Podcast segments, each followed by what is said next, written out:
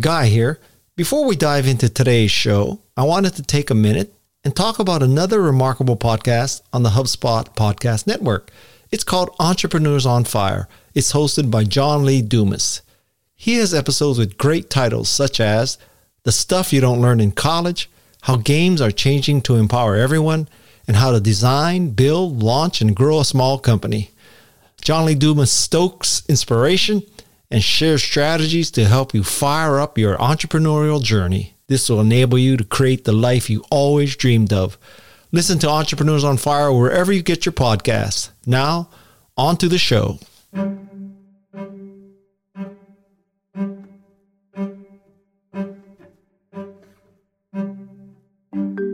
I'm Guy Kawasaki, and this is Remarkable People. Today's remarkable guest is Dr. Jacqui Lewis. Jacqui uses her gifts as an activist, author, preacher, and theologian to advocate for racial, gender, and economic equality.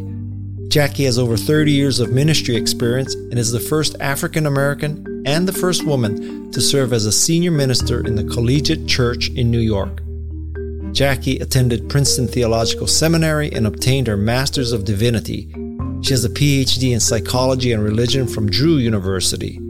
She has taught at Princeton, New Brunswick Seminary, Union Theological Seminary, and Drew University. Jacqui's books include 10 Essential Strategies for Becoming a Multiracial Congregation, The Power of Stories, You Are So Wonderful, and her newest book, Fierce Love A Bold Path to a better life and a better world. Her work and ministry have been featured in many news outlets, including the Wall Street Journal, the Washington Post, the New York Times, and the New York Post. She has also been broadcasted on shows on NBC, ABC, PBS, and CBS. I'm Guy Kawasaki. This is Remarkable People. And now, here's the remarkable Dr. Jacqui Lewis with some of the boldest predictions of any Remarkable People podcast. I was raised by two parents who were raised in Mississippi, Jim Crow, Mississippi, segregated Mississippi. They both did that thing that black folks did. They migrated north to escape uh, white supremacy and racism and segregation, met in Omaha, Nebraska, found their thrill on Blueberry Hill, and got married and had a baby, me. We were living in New Hampshire, and I was the only black kid on our base, the only kid in my kindergarten classroom.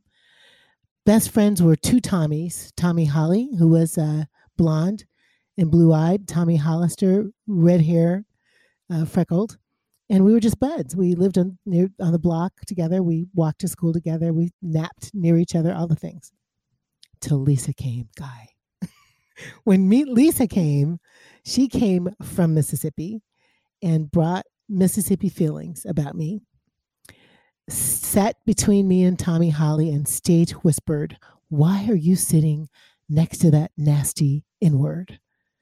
And don't you know she gets chocolate milk from her mother's teats? I was alarmed. I didn't think I had ever heard the N word. And I know I didn't know that milk came out of teats. So this was also too much. So I went home and told my mom and my dad. And they had two different reactions. One, my mom said, It's silly that white people think they're better than black people. Silly. She just was like, That is silly. And she didn't call it stupid because we weren't allowed to use the word stupid. And then we prayed together. And she, you know, we did our Now I Lay Me Down to Sleep prayer. And I added, God, let it be that no matter what color people are, they will feel loved. I believe this was the beginning of my activism. And then dad took it to the Air Force Base commander, told the story, demanded reparations, right? Demanded an apology, and got one for him and for me. So, what do we learn? They say children aren't born racist, but man, we learned that stuff pretty young, guy. And that children are watching all the time.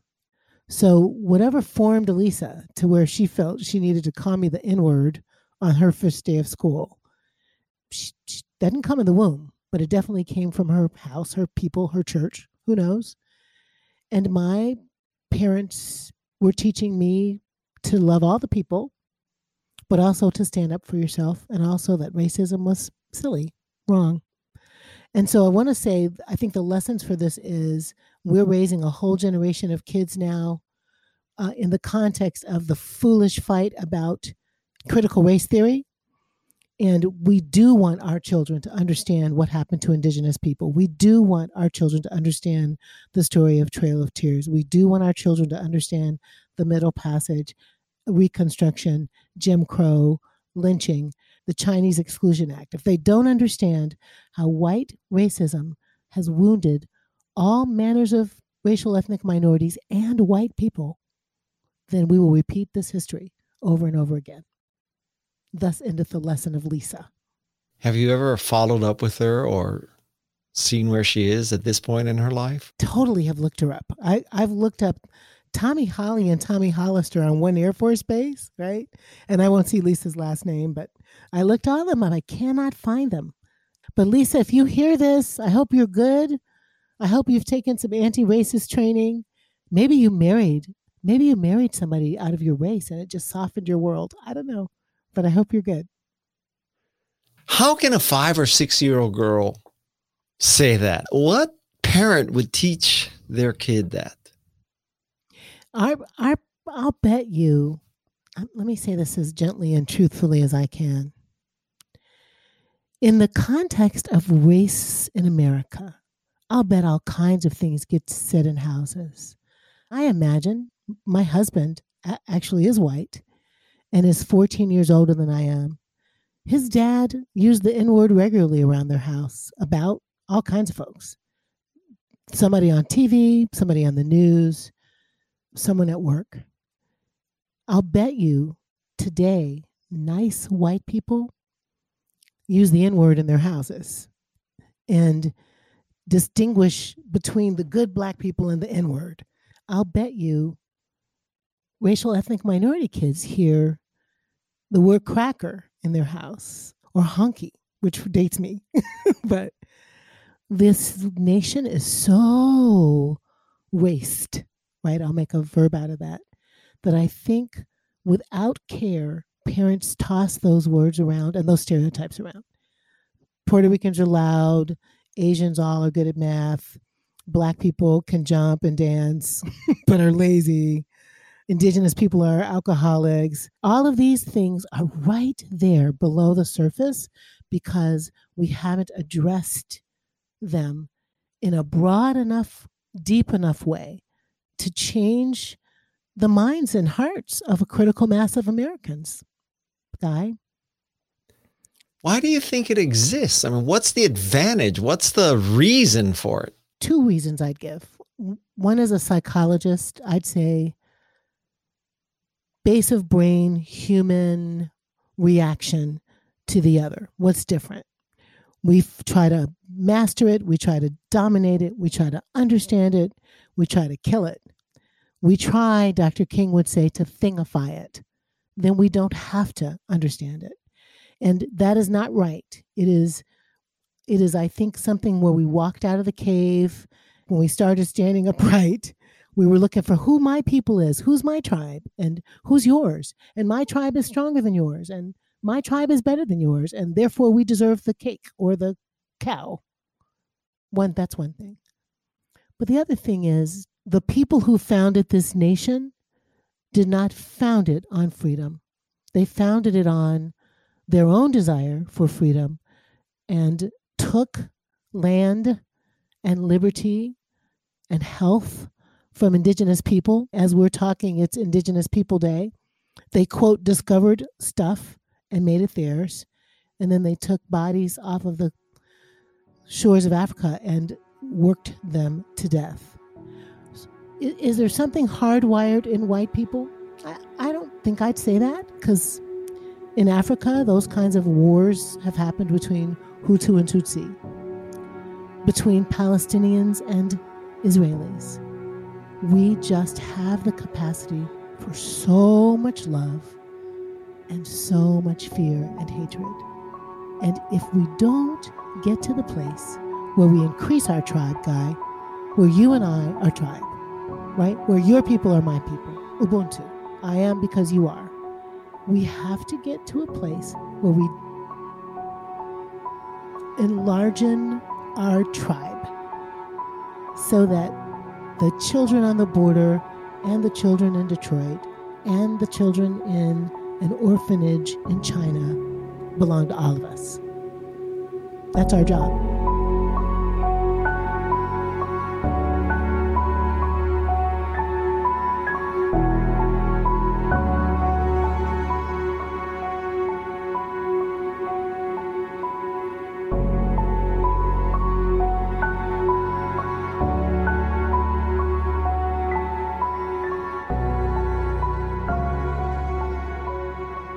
And how do we get there?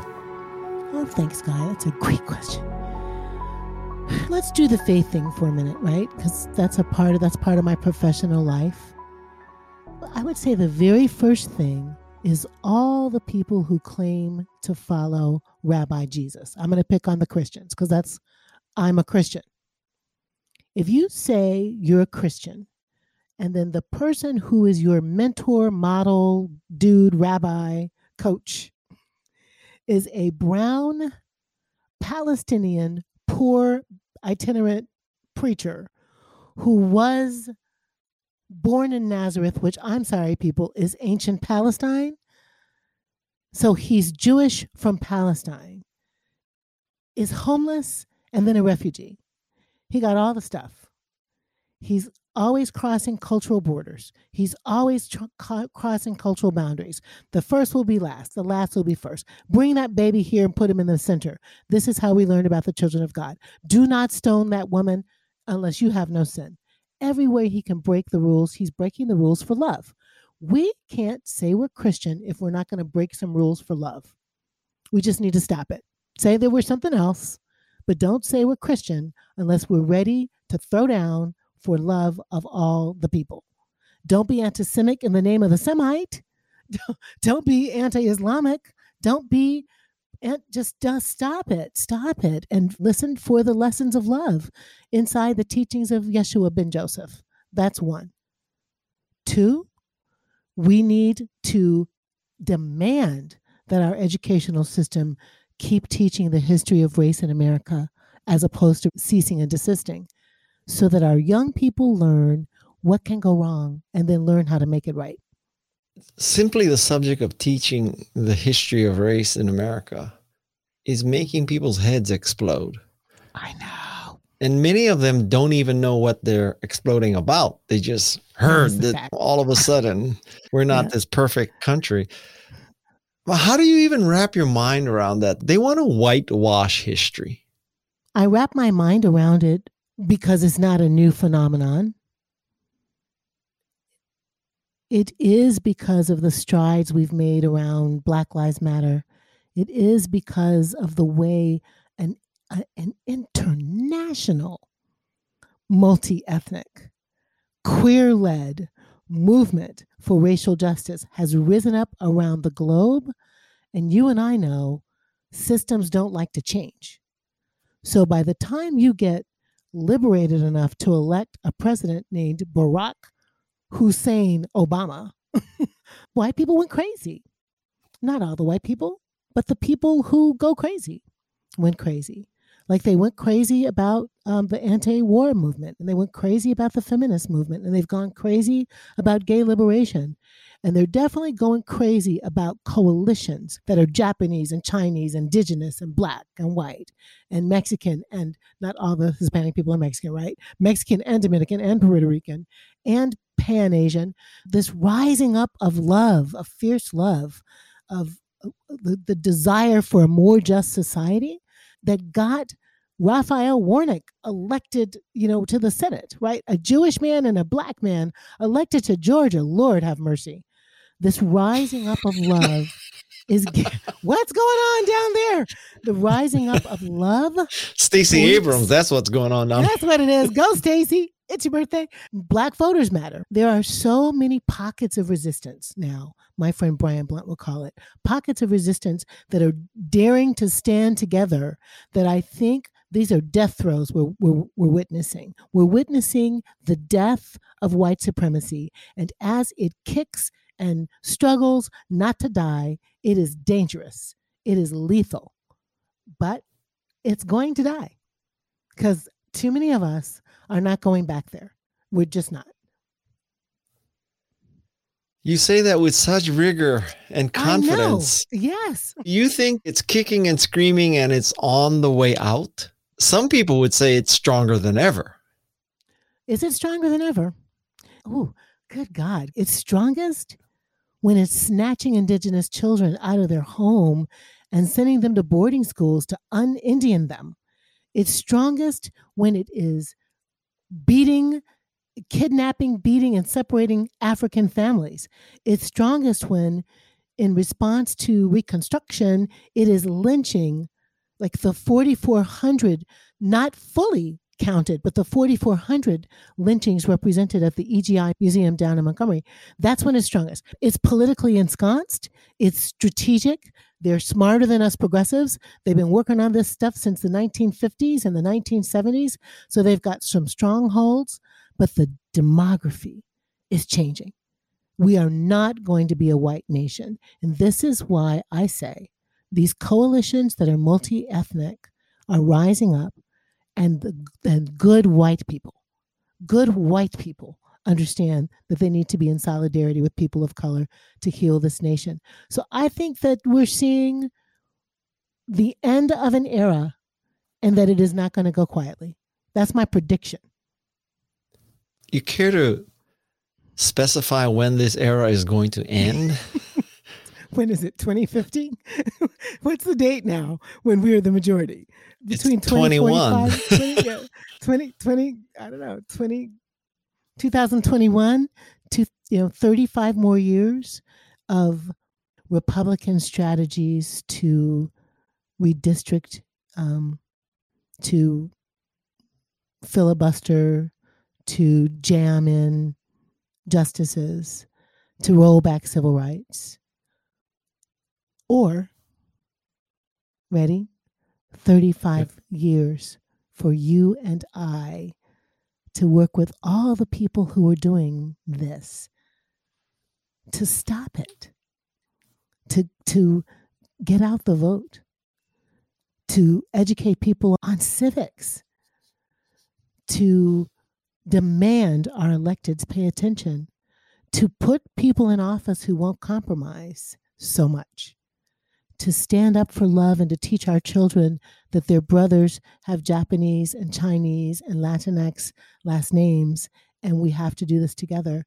I think we've got 35 years to get it together and to and snuff out the hatred with with love.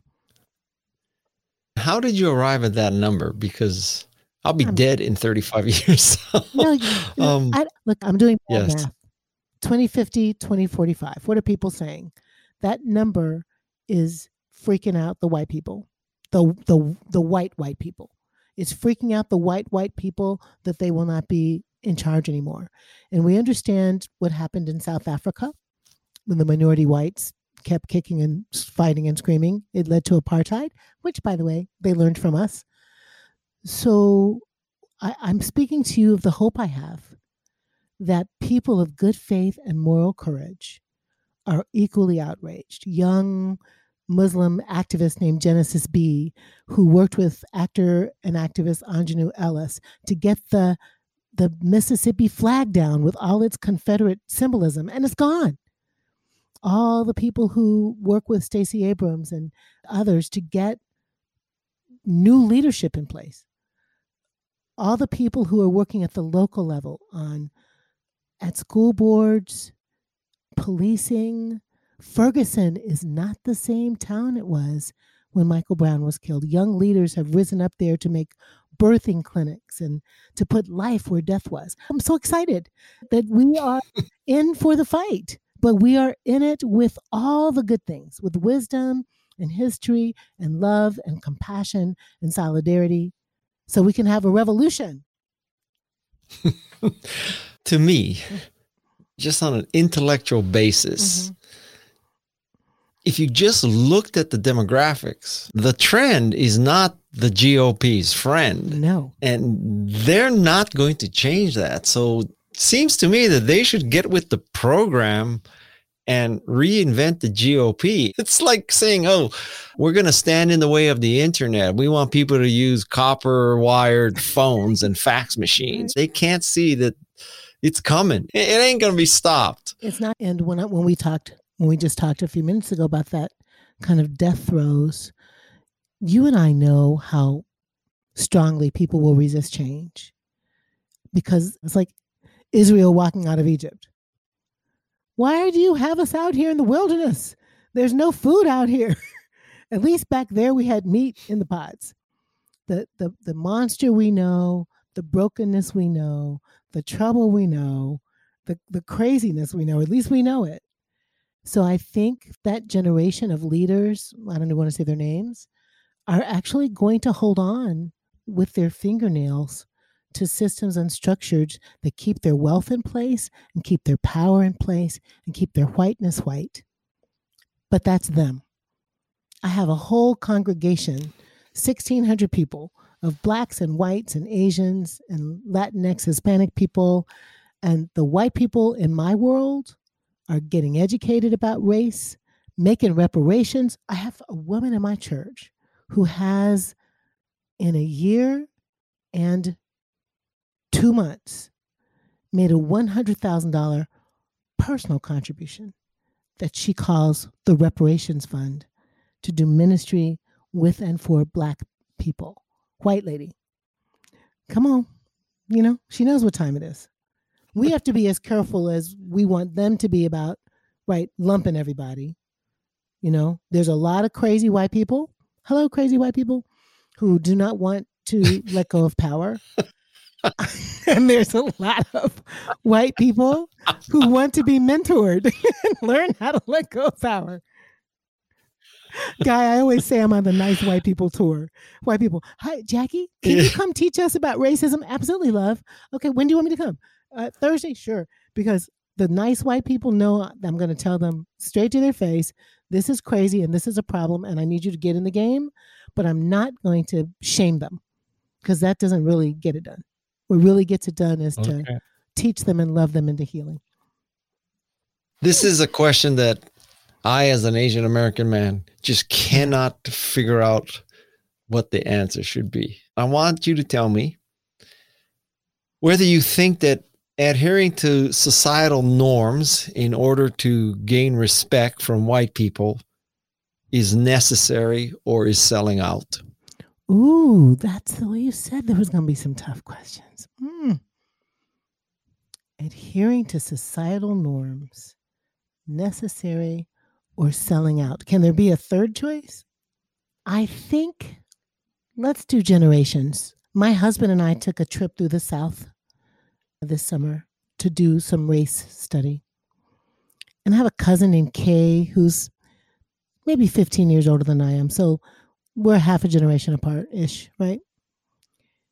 And I was just talking to her about what it's like to grow up in Mississippi. And she said, sometimes you just kept your head down you just kept it moving. You picked your fights. My dad, who's 87, said almost exactly the same thing, both of them from Mississippi. He said, You knew what your place was. I was like, What? You knew what your place was. You knew what your place was, and you had to decide if today was the day to rock that boat. James Forbes, Senior Minister Emeritus of the Riverside Church, we were talking also on this tour. He said sometimes, even today, in where he lives in Raleigh, sometimes the black people just say, I'm okay. I got a car. I got a job. I'm okay. I imagine that generations of immigrants that were Japanese or Chinese, Vietnamese, Hmong, came here to make a better life, looked at this nation's crazy story, and decided to just keep their heads down. I'm just going to keep my head down. And, and I'm going to figure out how to raise my children. I'm going to figure out how to get Auntie over here to join me. And we're going to buy that other house. And the fight that they didn't need to engage in was the polarized black white narrative. I have so much compassion for that. I understand that. That's why I, th- I think there's a third way to talk about it. And today, with you know who crazy president acting like the coronavirus was the fault of Chinese people, leading to all the violence against AAPI people in this nation. Because nope, nobody's smart enough to be figuring out, oh, I'm not going to hit him in the head. He's Japanese. I'm just going to work with the Chinese one and beat her in the face. So, all of our Asian friends who've been violated because of the stupid, mean, unkind rhetoric of a president, there was a way in which it was latent, the, the model minority, the latent prejudice. You know the things. We don't have to say them out loud, but we're going to talk about sexuality and we're going to talk about playing violins and doing math. All of that's latent racism that just went wow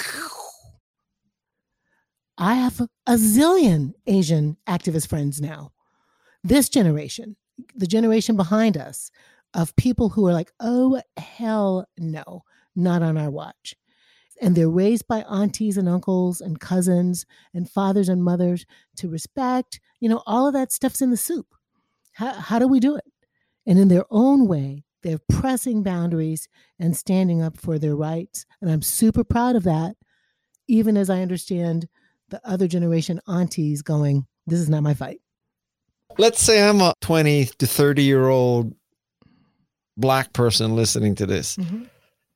Am I supposed to straighten my hair, lose my accent, dress like I went to Lululemon? Or am I supposed to wear baggy jeans, listen to rap, have an earring, wear my hat backwards, and not give a shit? I think you're supposed to be multivocal. That's what I would say.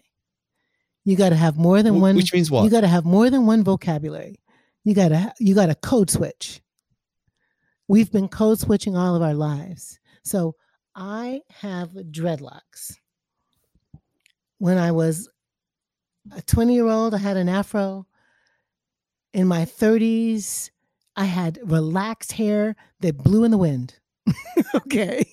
White folks blowing in the wind hair, straightened within an inch of its life by Dominican hairdressers.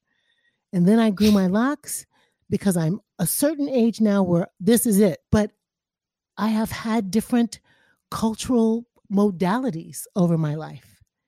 And with a PhD and an MDiv and an MPhil and books, I still have many more than one language. I can speak white psychological theories because they're not black psychological theories, right? And I can speak William Cross Black racial identity development. And I can speak Katie Cannon theology and I can speak John Calvin theology. And I can dress in my dreadlocks and my Ghana, my Ghanaian outfit, or I can dress in my dreadlocks and my suit. But I've not got to know where's what's the right thing to do in the context to do what I want to do. And I would tell black people, it's not selling out young black people when you pull your pants up when you go to a job interview if you want the job. That's not selling out.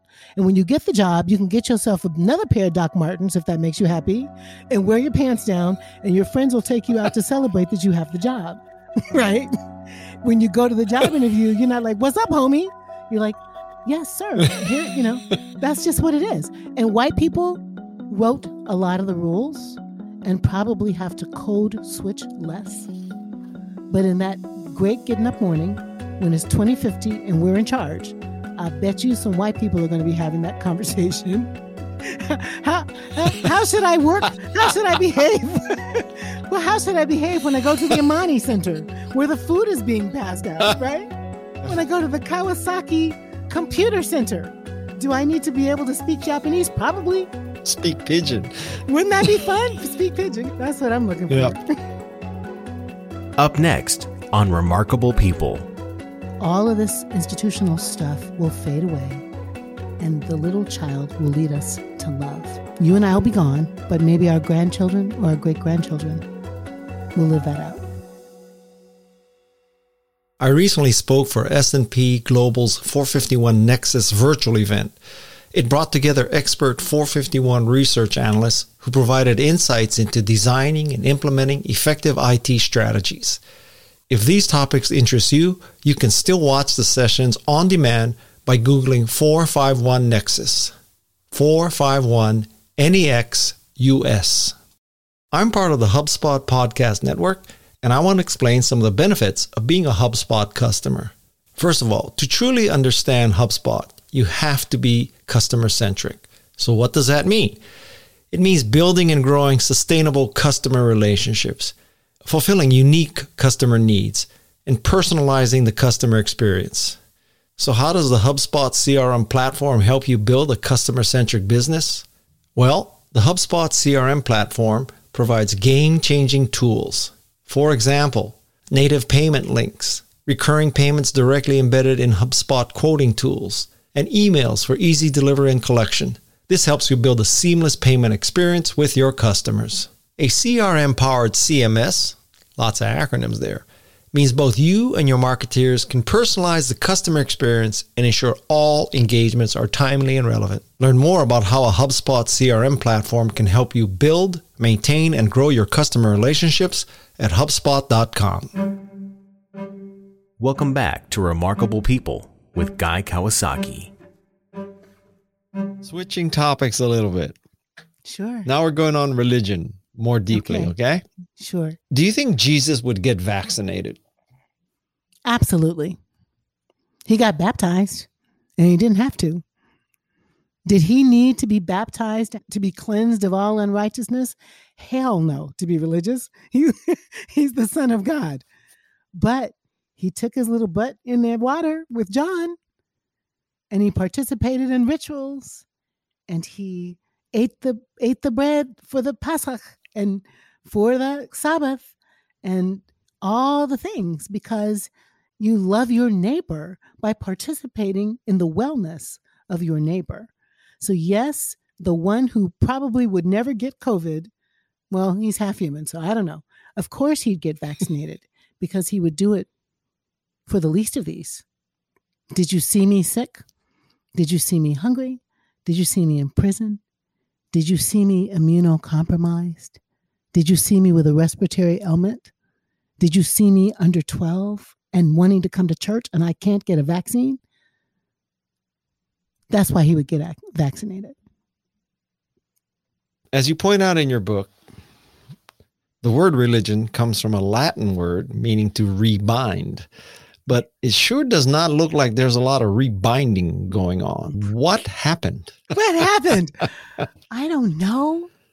I've been doing a lot of writing about Ubuntu, which I is this Zulu custom or Zulu philosophy. A person is a person through other persons. I, I think I would want to say we're all from Africa, right? Our the origins of human beings is African. Y'all who don't know that. And so I'm fascinated about the the the cultures, the the the connectivity in an African culture and how it made its way into all the major world's religions. Every religion says, love your neighbor as yourself. Do unto others as you would have them do unto you. Don't withhold from your neighbor what you need for yourself. One tradition says, don't break another person's heart. Wow. Sikhs Buddhists, Muslims, Hindus, Christians, Jews, Muslims, all over the place, atheists and agnostics understand we need to take care of each other. So, what happened? It's like the story in our Christian text where Jesus says, Love your neighbor. And the rich young ruler is like, Well, who's my neighbor? Like looking for a loophole. Well, who's my neighbor? Who do I have to, who am I forced to love? And Jesus tells that story of the Good Samaritan, the hated mixed race, like mixed fabric, mixed race person as the good neighbor. What happened? What happened? We bend God to our own image, Guy. What happened? We look for loopholes. We want God to be in our pocket, our talisman, our rabbit foot. Can, can this, I'm going to make God hate my enemies because then I can too. Then God's going to smite them and it's all going to be okay. As opposed to the ubiquitous love that we call God, that that force that we call God is too big, too fantastic, too magnanimous, too mysterious for us to put in a box. But we've been trying to do that since day one. Put him in a Mishkan, tape him across the desert, put him in our pocket, put him in the host. Don't let the people touch the host. Ah! Come on, people. That's what happened.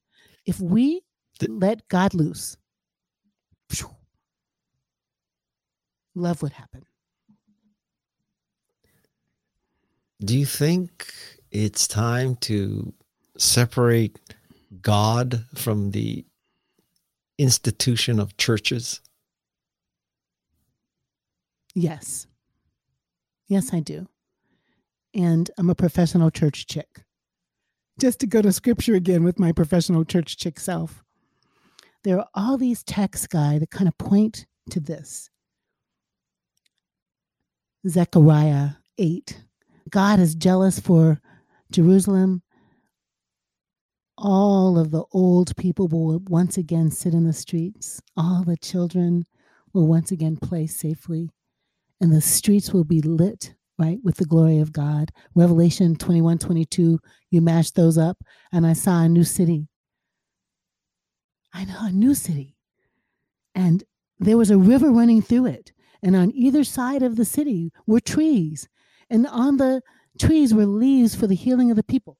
First Corinthians, I don't know, I'm going to say 13 maybe, not that 13, 14, but there's a text that says, You are the temple.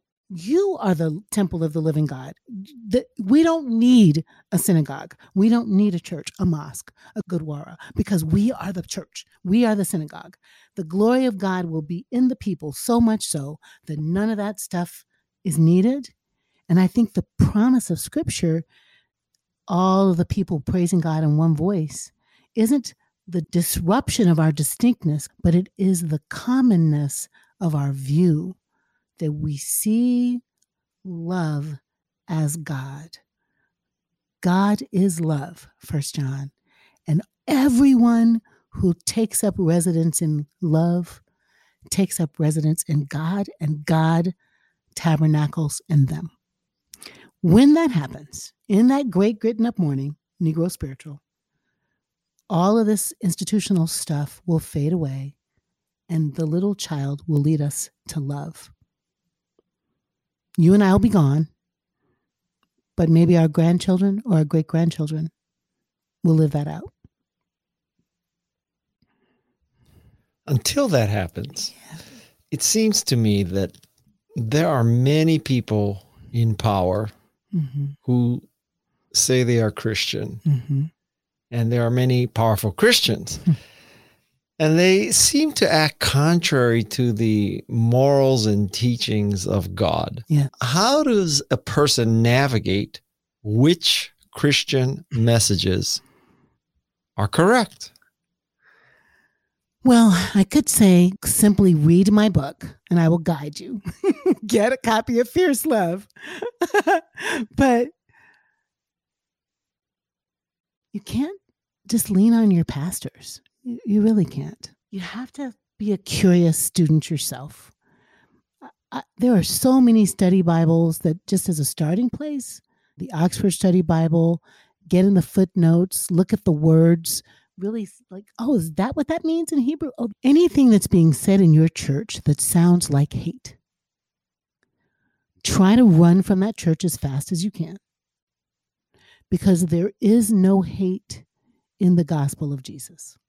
If you're in a church that might not be doing hate, but might be using the word they a lot about different folks and acting like somehow God doesn't love all the people, I'd say be suspicious. Have a hermeneutic of suspicion get a couple of good books to read. Read James Cone. Pick a book. The Cross and the Lynching Tree. Read Katie Cannon. Read some Mujerista theology. Read, read some Letty Russell. Put some other theological words in your mind to help you ask yourself what feels true? Does hate feel true? Does bigotry feel true? Does racism feel true, right? Does does women not talking in church make sense? Just love your God with your whole mind and your whole soul. But what if you're you know, some good Catholic and you read that the Catholic Church might not allow Joe Biden to participate because he's pro choice? Yep. You go to the Bible, all the Bibles, and you look up communion, Eucharist. What does the Bible say about communion? And they'll be like, eh, you got to go to Corinthians, you got to go to Luke. Who made this up? It's the Sabbath meal. It's Shabbat. you know, who said you have to be tested to find out if you're worthy? Not in there. It's not in there. It's just not. So the difference between what is in there and what is dogma, ritual, system, structure to create a way for you not to go, take communion. For you not to, to be in limbo because you didn't what? XYZ. Who knows? We just have to go straight to the word. And the word's got some weird stuff in there. If that's your second question, yeah, it does. But there's nothing in that, in the Jesus uh, words that tell us about who can't come to that table. That's an abomination.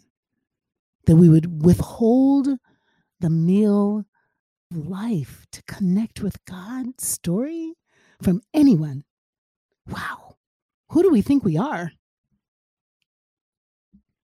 If I may push back a little, whenever you hear this Christian leader or mm-hmm. politician citing the Bible, mm-hmm. they often cite some passage that justifies what they're doing. How do we know what part of the Bible to believe then? I I think I'm trying to point people particularly to the words of Jesus, to the gospels. If you are trying to figure out what would Jesus do, maybe read his words. Love God, love neighbor, love self there are 633 codes in the Hebrew book. That's just a lot. you know, what is the right thing to do with the loopholes and the, all the people? And when the rich young ruler tried to trap Jesus, he said, Love. Pulled up some Leviticus and some Deuteronomy. Love God with your whole mind, your whole heart, your whole soul, and your strength. And this commandment as well love your neighbor as yourself. He wasn't pulling those out of his butt people. They were from his holy text, right? Uh, it wasn't abracadabra. He took, as a rabbi would, and pulled texts that proved for his sermon what he wanted to say. This was his sermon on love. So, what I'm saying is, when in doubt, love. Go right there to Jesus' words where he tells you love your neighbor, love yourself, love your God. If we are tracking those three legged stools we heard in seminary, these three overlapping circles of love in my book you, your people, your God. You got to love you to love your people. And the way you prove you love your God, Jesus says, is to love your people. So love some people, love your God, and love yourself. That's pretty good gospel. And if you ask yourself through the lens of love, does this make sense? Do we want to stone somebody with soda cans because they're gay? Nope. Do we want to make black people sit on the back of the bus or the back of the line or make less wages? Do we want to inter Japanese people because there's a war? No. Do we want to have closed borders when we all us are immigrants except for black people? No. And indigenous people? No. So through the lens of love, feed people. Add some more stuff from Jesus. Feed my sheep. Go visit the sick. visit the imprisoned. It's not tricky. How can you say you're a Christian and say yeah. we're going to as a way to dissuade people from sneaking across our borders, we're going to break up families. You can't. You cannot. That's what you're saying, Guy, and that's what I'm saying. Stop pretending that that's Christian. So, how did we, in the name of the immigrant, the refugee, imagine we should make policies against refugees? That is, does not make sense. So, you're proving my point that through the lens of the life and teachings of Jesus, we could get back to basics. Everything else is midrash. Paul is doing midrash on Jesus. The gospel writers are doing midrash on Jesus. We have got different sources about where the words of Jesus are, but like the overlapping place in the Gospels where the synoptic ones and John are saying this is the message of the rabbi.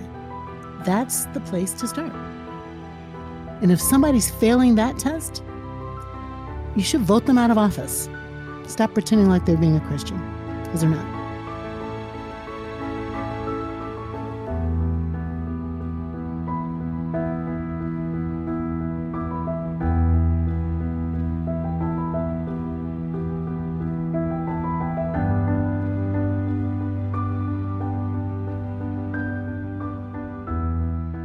Did that sound a little bit like a Pharisee? But that's okay.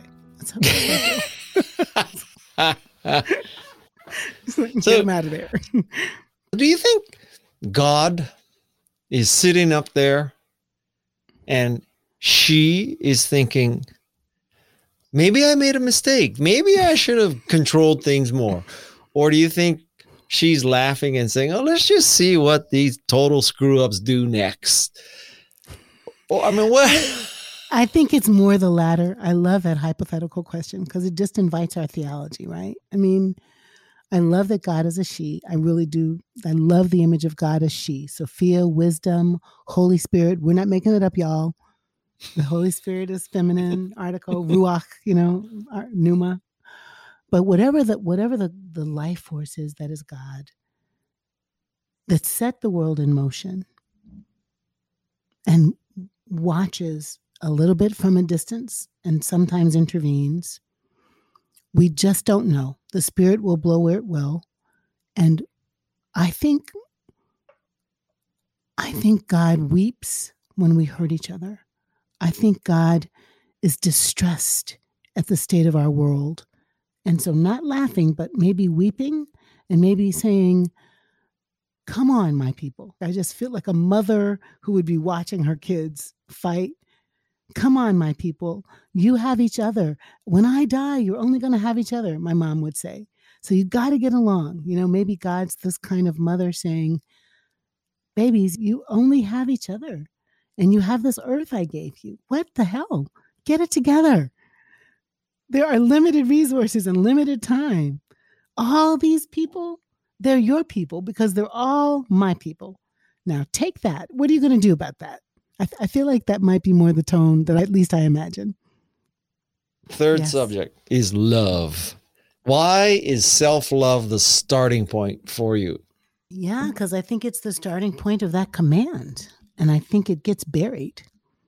If you're reading in the Greek language, love your neighbor as yourself, the word os is the connector, and that's a- an equal sign.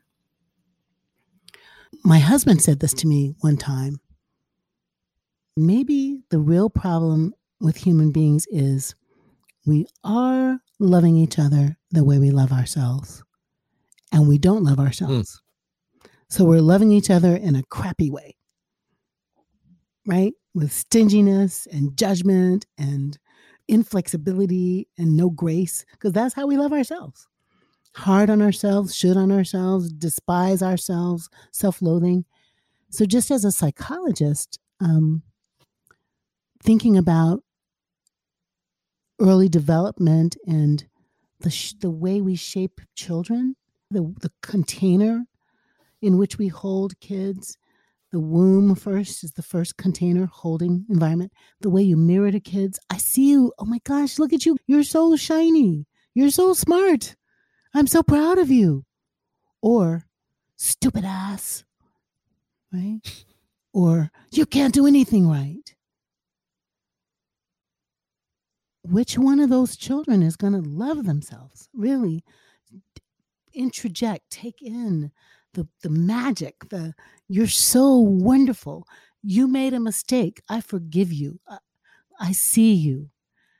This is the beginning of a healthy, not narcissistic, not self-absorbed, but a healthy self.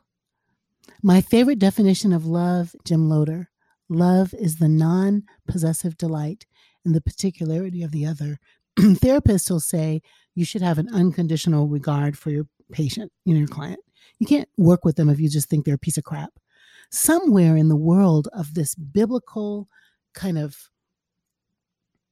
baptizing, I want to say mind washing, brainwashing of the mind, we're worms, we're unworthy, God had to die for us because we just stink and we're just terrible. What? Why? How about Marianne Williamson? Like, how dare you? Who are you not to think you're wonderful? How do we honor God's creativity of us? I am in the image of the divine. There's a divine spark in me. I'm not perfect, but I'm creative like God. I'm generative like God. Psalm 8 says we were made a little lower than God, a little lower than God. People don't like to say that, so they try to say it's angels, but it's a little lower than Elohim, which is God, and, and, and crowned with glory and honor. Crowned with glory and honor. Why? So we can be God's people in the world. Take care of Mama Earth, take care of each other, take care of the water, take care of the land. You, you are God's viceroy, you are God's dude, you are God's daughter. And you got to love that about yourself. So that's why. If we don't love ourselves, we are walking wounded. We're the walking wounded guy who will harm each other, who will hurt each other because we're hurt aren't you afraid that people will hear the term self love and turn that into self worship? I'm not afraid of that. I, I don't know if I should be, but I'm not. I think what I'm saying is an antidote to the other thing. All the women that have been told never think about yourself. Your your job is to just deplete yourself. And so then you got a angry, sad mom running on empty unable to really fully give herself over to her children because she wasn't taught that her self mattered in that dynamic. Angry, fighting spouses, because we're not taught that. I would like to go for a walk. Is it selfish to assert yourself? No. But if you don't assert yourself, you bend to the will of all the people around you and then you just have nothing. So I think I'm talking about an antidote to why we medicate, why we drink too much, why we work so much, why we are sexaholics, why we're mean, because there's no love in the soul. That we're on the subway hating ourselves, at the marketplace hating ourselves, at school hating ourselves. Why? Because no one said you should love yourself we've got a long way to go before we get to a world of narcissists, right? There might be some mm-hmm. narcissists already, and I'm likely there already will be some because they'll misunderstand this. But I think most of us know what I mean and know that I'm right, that we just haven't been taught how to love ourselves. Last question. I want you to paint a picture of the future of religion in America? More women, more people of color, more marginalized people with maybe not so centrist Western Christian ideals begin to lead in all kinds of disciplines. They teach, they write, they sing songs, they preach sermons, they write books, they raise kids, and they bring with them to all of those spaces cosmologies, theologies, because they've had permission to love themselves and to trust themselves. And they use new metaphors for God, like mama and earth and sky. And someone who's a Sikh says, Oh, yeah, we have a story about a woman warrior who dot, dot, dot. And then somebody goes, Oh, yeah. And over here, the Buddha said, and somebody says, Did you read that Rumi poem? And somebody says, Do you remember King's letter from a Birmingham jail? And somebody says, And what about Fannie Lou Hamer? All these texts stop feeling like they're outside of the canon, but they're inside of the canon. And we understand that God is still speaking and she likes to cry and she likes to laugh and she speaks many languages and she speaks many religiosities and new books are written and they're taught in seminary. So when your daughter and your daughter's daughter go to seminary they're reading new stuff. Not just katie cannon but jen bailey's new book and krista tippett's new book and dante stewart's new book and all of these new stories and new texts swirl around and keep reforming religion. And the core of the leaders in the nation practice Buddhism and Hinduism and Zoroastrianism, and it's okay. And when they get sworn into office, they put their hands on something other than Bible, and it's okay. As long as the joining thread is love and respect and justice. Like Octavia Butler's science fiction, that new religion is born, born of love. I sure hope that Jacqui is right about her predictions. It would be remarkable. I'm Guy Kawasaki. This is Remarkable People. My thanks to Jeff C. and Peg Fitzpatrick, Shannon Hernandez, Luis Magana, Madison Nismer, and Alexis Nishimura. That's the Remarkable People team. Until next time, mahalo and aloha.